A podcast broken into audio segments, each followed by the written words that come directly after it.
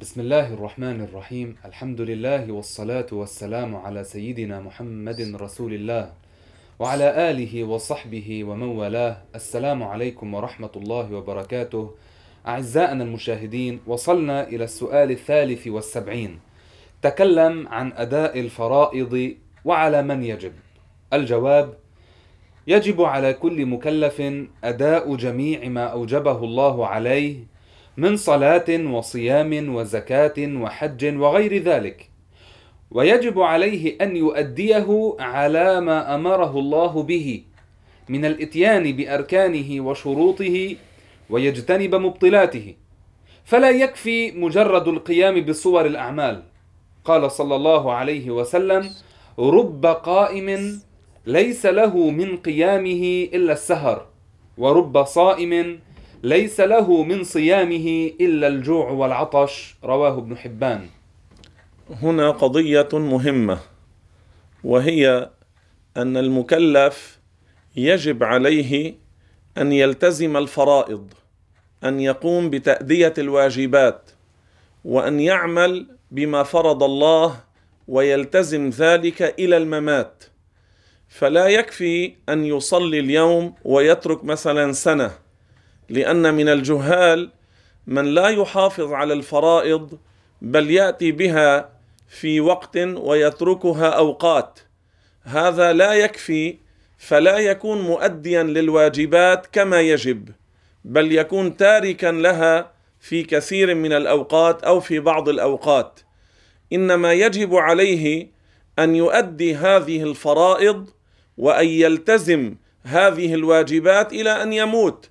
وهذا مما فرضه الله على المكلفين. أليس الله يقول في القرآن يا أيها الذين آمنوا اتقوا الله حق تقاته ولا تموتن إلا وأنتم مسلمون. والله يقول في القرآن الكريم واعبد ربك حتى يأتيك اليقين. أي اثبت على طاعة الله اثبت على عبادة الله اثبت على ما فرض الله عليك إلى أن يأتيك الأجل. اليقين هنا يعني الأجل يعني الموت يعني أن تلزم ذلك إلى أن تموت. ليس كما يفعل بعض الكفرة الزنادقة الذين يدعون أن الفرائض سقطت عنهم. بعض هؤلاء الدجاجلة يعتقدون لأنهم يقرؤون أذكارا معينة بزعمهم. أو أورادا معينة أو يظنون في أنفسهم وصلوا إلى الولاية فيقولون سقطت عنا الواجبات. هؤلاء كفار كذبوا شريعة الله وقد نص الإمام الرفاعي الكبير على كفرهم. ثم يجب على هذا المكلف أيضا أن يؤدي هذه الفرائض كما أمر الله يعني على الوجه الصحيح. فمثلا الصلاة لا يكفي أن يأتي بصورة الصلاة وهو على غير طهارة. فلو قام إلى الصلاة بزعمه وقد انتقض وضوءه قبل ذلك وهو متذكر فهذا لا يكون صلى. يعني لو على زعمه صورة صلى ما صلى ما صحت منه وعليه ذنب من الكبائر وإن استحل ذلك يكون كذب شريعة الله. إذا وأن يأتي بالفرض كما أمر الله يعني على الوجه الذي جاء في الشرع. فيأتي بأركان الصلاة يأتي بشروط الصلاة.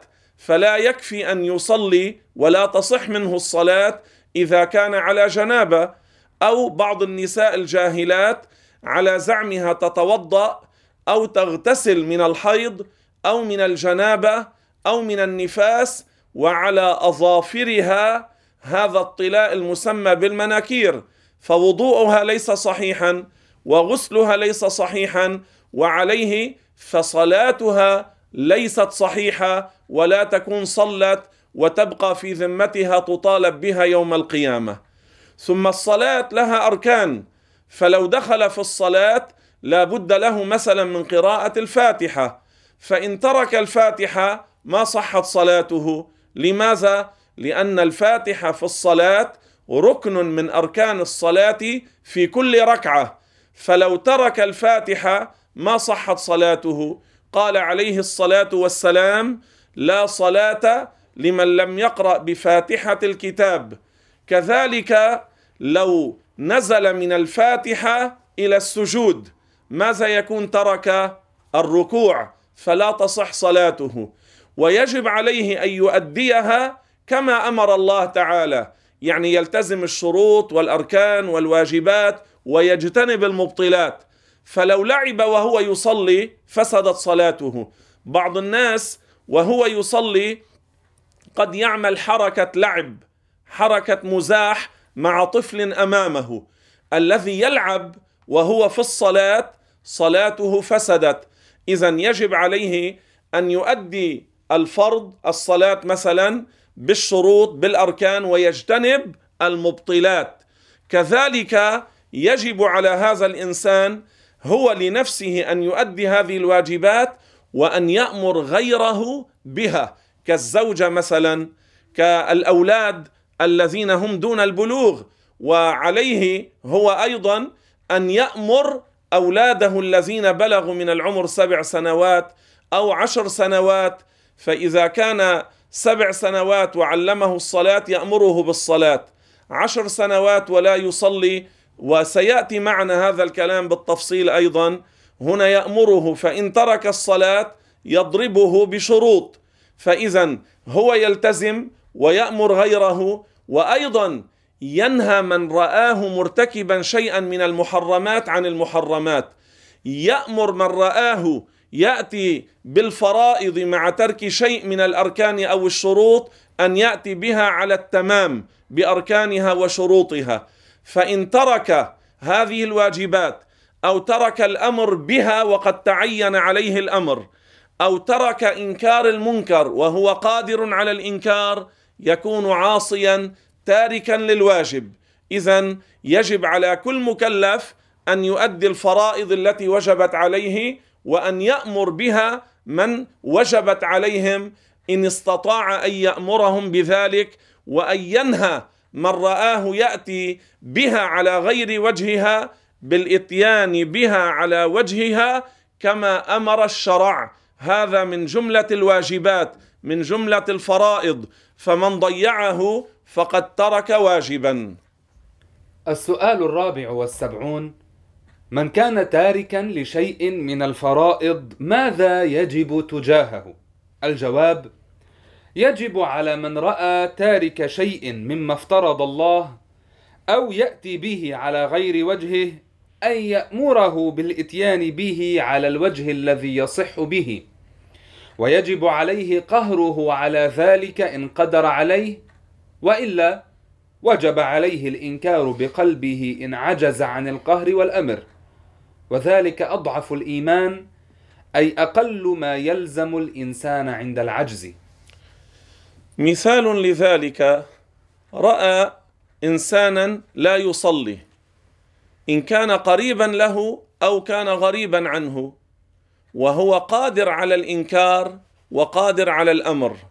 يعني هو قادر أن ينكر عليه لأنه ترك الصلاة وقادر على أمره بالصلاة. يجب عليه أن يأمره بأداء هذا الفرض. فلو رأى مثلا أبويه أو رأى من إخوته أو من أقاربه من أعمامه من أخواله من أصدقائه من لا يصلي لا يقول أنا أخجل لا يقول أنا أستحي لا يقول هم أكبر مني سنا هذا ليس عذرا له ليترك الواجب. ليس عذرا له ليترك هذا الفرض.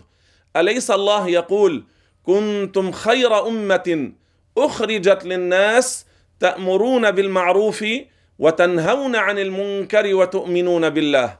فيأمر مثلا هذا الذي كان تاركا للصلاة بأن يصلي يقول له يا فلان اتق الله هذه الصلوات الخمس فرض مؤكد على كل مكلف. وإن تركت هذا الفرض ومت على ذلك مت عاصيا فاسقا من أهل الكبائر صرت مستحقا لعذاب الله في القبر وفي الآخرة. إن لم يعفو الله عنك يدخلك النار يأمره ويبين له ويحذره وينصحه. كذلك ولو كان غريبا عنه يعني هذا ليس فقط للأهل والأقرباء والزوجة والأم والأب والإخوة بل حتى الذين لا قرابة بينه وبينهم. إن كان قادرا على الإنكار يجب عليه لأن هذا من المنكرات. تركهم للصلوات منكر وأمرهم بالصلاة أمر بالمعروف. فإذا يأمرهم وينبه ويحذر وينهى عن ترك الصلاة. ثم إذا رأى هذا الإنسان يأتي بصورة الصلاة لكن بما لا تصح معه الصلاة. مثلا رأى امرأة إن كانت زوجة له أو اما أو اختا أو غريبة عنه رآها تصلي كاشفة لرأسها كاشفة لجسدها لعورتها. هذه لا تصح منها الصلاة بهذه الحال. فيقول لها اتق الله صلاتك مع كشف العورة لا تصح. فاستري عورتك استري جسدك وصلي. فإذا مجرد أن تأتي هذه المرأة بصورة الصلاة مع ما يفسد الصلاة لا يصح منها ولا تقبل منها وهو رأى هذا الإخلال هذا الخلل رأى هذا الخلل وهذا العمل الذي يفسد الصلاة. فينهاها عن هذا المفسد ويأمرها بأن تأتي بالصلاة كما أمر الشرع على الوجه الذي تصح وإلا إن سكت ولم ينهى ولم يأمر ولم يبين وكان مستطيعا قادرا على الإنكار يكون آثما يكون عاصيا لأنه لا أمر غيره أن يأمر ولا قال لغيره أن يقوم بهذا العمل وهو قادر وعلم بذلك صار تاركا للواجب. لكن هنا توجد مسألة في هذه القضية. ما هي؟ إن كان عاجزا عن الإنكار يعني لا يستطيع أن يتكلم ولا أن يغير إنما يخشى أن تحدث فتنة. يعني إما بالقرائن والأدلة التي يعرفها أو بغلبة الظن بغلبة الظن. يعرف أنه إن تكلم الآن تحصل مفسدة يحصل ضرر عظيم ضرر كبير. هنا ماذا عليه أن يفعل؟ يعني عجز عن التغيير عجز عن الإنكار باللسان يلزمه أن يكره هذا المنكر في قلبه. لأنه إن عجز عن التغيير باللسان وباليد وعن الإنكار فهنا يلزمه أن يكره هذا المنكر أن يكره هذا العمل المخالف لشريعة الله. وما معنى وذلك أقل الإيمان؟ معنى ذلك يعني أقل ثمرة الإيمان أن يكره هذا المنكر في قلبه. وليس معناه إن عجز يكون إيمانه ناقصا يكون فاسقا عاصيا. لا ليس هذا معناه. بل معناه هذا أقل ما يلزمه عند العجز فلا استطاع أن يأمر بلسانه ولا استطاع أن ينكر يعني لا أن يأمر بالمعروف ولا أن ينكر المنكر ولا أن يزيل المنكر بيده. عجز عن كل ذلك. ماذا يلزمه أن يكره ذلك بقلبه. وهذا أقل الإيمان يعني أقله ثمرة أن يكره المنكر في قلبه. وإن كان له عذر بالسكوت هذا لا يجعله ناقصا عند الله. ولا يجعله ناقص الإيمان أو أن يكون فاسقا. لا لأنه لا يقدر ولا يستطيع وإلا تحدث مفسدة عظيمة. يحصل ضرر كبير. لذلك إنكار المنكرات من جملة الواجبات. إنكار المنكر من فروض الكفاية. لكن للأسف الكثير من الناس اليوم تركوا القيام بهذا الواجب. وقد قال عليه الصلاة والسلام ان الناس اذا راوا المنكر فلم يغيروه اوشك ان يعمهم الله بعقاب اوشك يعني قرب ومعنى ان يعمهم آه، ومعنى ان يعمهم الله بعقاب معناه النكبات العامة في الدنيا كالزلازل والطوفان والأوبئة والأمراض الخطيرة التي تتفشى في الناس والحرائق والحروب والمجاعة والأمراض التي لم تكن موجودة في الماضي كل هذا من النكبات العامة. واليوم أنتم تعرفون ماذا يحصل في البلاد. تعرفون ماذا يحصل بين الناس من الع... من الخراب والفساد من الدمار من انتشار المنكرات. تعرفون ماذا يحصل في البلاد وبين العباد. كم انتشرت المنكرات وقل من ينكر. كم انتشر الفساد وقل من يبين الحق وقل من يحذر من المنكر والفساد.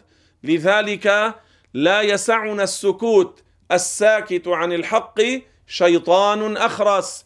وقد ورد في الأثر إذا ظهرت البدع وسكت العالم لعنه الله. هنا البدع يعني العقائد الفاسدة المخالفة لعقيدة الإسلام. فإذا إنكار المنكرات من جملة فروض الكفاية. لذلك إذا علم أهل البلد بأن منكرا حصل في البلد حدث في البلد وسكت كل أهل البلد كل الذين علموا سكتوا اثم الكل. أما إذا قام بالإنكار بعض أهل البلد سقط الحرج عن البقية. سقط الحرج عن البقية. هذا معنى إنكار المنكرات من فروض الكفاية.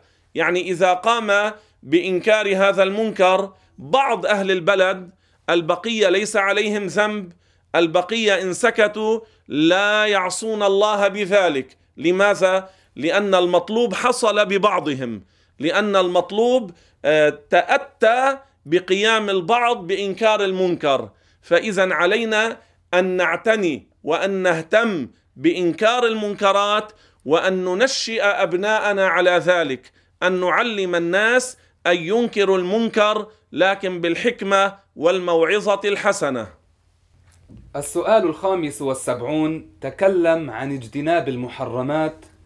الجواب يجب على كل مكلف ترك جميع المحرمات ونهي مرتكبها ومنعه قهرا منها إن قدر عليه وإلا وجب عليه أن ينكر ذلك بقلبه.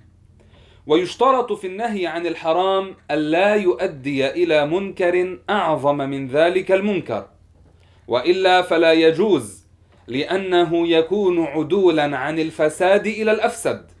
قال عليه الصلاة والسلام صلى الله عليه من رأى منكم منكرا فليغيره بيده فإن لم يستطع فبلسانه فإن لم يستطع فبقلبه وذلك أضعف الإيمان. رواه مسلم. مثال لذلك رأيت إنسانا في الشارع يضرب مسلما. هذا الضرب يعني بغير حق يضربه ظلما تعديا بدون سبب شرعي. هذا الضرب يكون من جملة المنكرات يكون من جملة المحرمات. وأنت تقدر أن تأتي فتمنع هذا الضرب. بأن تحول بين الضارب والمضروب. أو أن تمسك المضروب فتحامي عنه وتمنع الضارب من ضربه. أو أن تمسك الضارب فتمنع هذا الضارب من الظلم. وأنت إن فعلت ذلك لا يلحقك ضرر ولا تحصل مفسدة ولا يحصل أذى عظيما بين الناس يجب عليك أن تفعل ذلك. لماذا؟ لأن هذا من جملة إنكار المنكرات. وأنت لو قلت يا فلان لا تضربه لن ينتهي عن الضرب. لو قلت له اتق الله هذا حرام لن يستمع إليك. لو قلت له هذا ظلم لا يجوز لك سيبقى والعياذ بالله يضربه. فإذا هنا مجرد القول لن يردعه عن الظلم. فأنت بيدك تمسك هذا الضارب فتمنعه من الضرب. أو تمسك المضروب فتأخذه من أمام الضارب تأخذه من أمام الضارب. أو تمسك المضروب فتأخذه من أمام الضارب. فإذا بيدك إن كان لا يستمع لقولك لا يرتدع بكلامك. مثال آخر رأيت مثلا انسانا يشرب الخمر ولو قلت له هذا حرام لا يلتفت إلى قولك لا يستمع إلى كلامك. لو وعظته لن يتأثر. جئت فأخذت هذا الخمر وأفرغت هذا الخمر مثلا في مكان وهو بهذا سيكون آه، منعته من شرب الخمر. ستكون أنت بإراقة هذا الخمر في مكان تكون منعته من شرب الخمر ولا تحصل مفسدة لا يحصل فتنة ولا ضرر هذا واجب عليك لأنه من جملة إنكار المنكرات. لكن انتبه إذا كنت تعرف أنك إن منعته من شرب الخمر والعياذ بالله تعالى سيسب رب العالمين سيسب الإسلام. تعرف ذلك. أو تعرف إن قلت له لا تشرب الخمر أو أخذتها منه سيقتلك. يطلق عليك الرصاص مثلا. هنا يؤدي إلى مفسده أعظم. ففي هذه الحال إن عرفت أن إنكارك للمنكر سيؤدي أن إنكارك. إن عرفت أن إنكارك للمنكر سيؤدي إلى منكر أعظم. هنا ليس لك أن تفعل لأنك تعرف ذلك. سيؤدي إلى مفسدة أكبر. كأن يسب الله أو الإسلام أو القرآن أو أن يقتلك والعياذ بالله فهنا ماذا تفعل؟ عجزت عن الأمر عجزت عن الإنكار باللسان عجزت عن التغيير باليد يلزمك أن تكره ذلك بقلبك وهذا من جملة ما وجه الرسول إليه صلى الله عليه وسلم بقوله من رأى منكم منكرا فليغيره بيده فإن لم يستطع فبلسانه فإن لم يستطع فبقلبه وذلك أضعف الإيمان أي أقله ثمرة هذا المطلوب منك وبعد ذلك ليس عليك حرج وليس عليك معصية والحمد لله رب العالمين والسلام عليكم ورحمة الله وبركاته.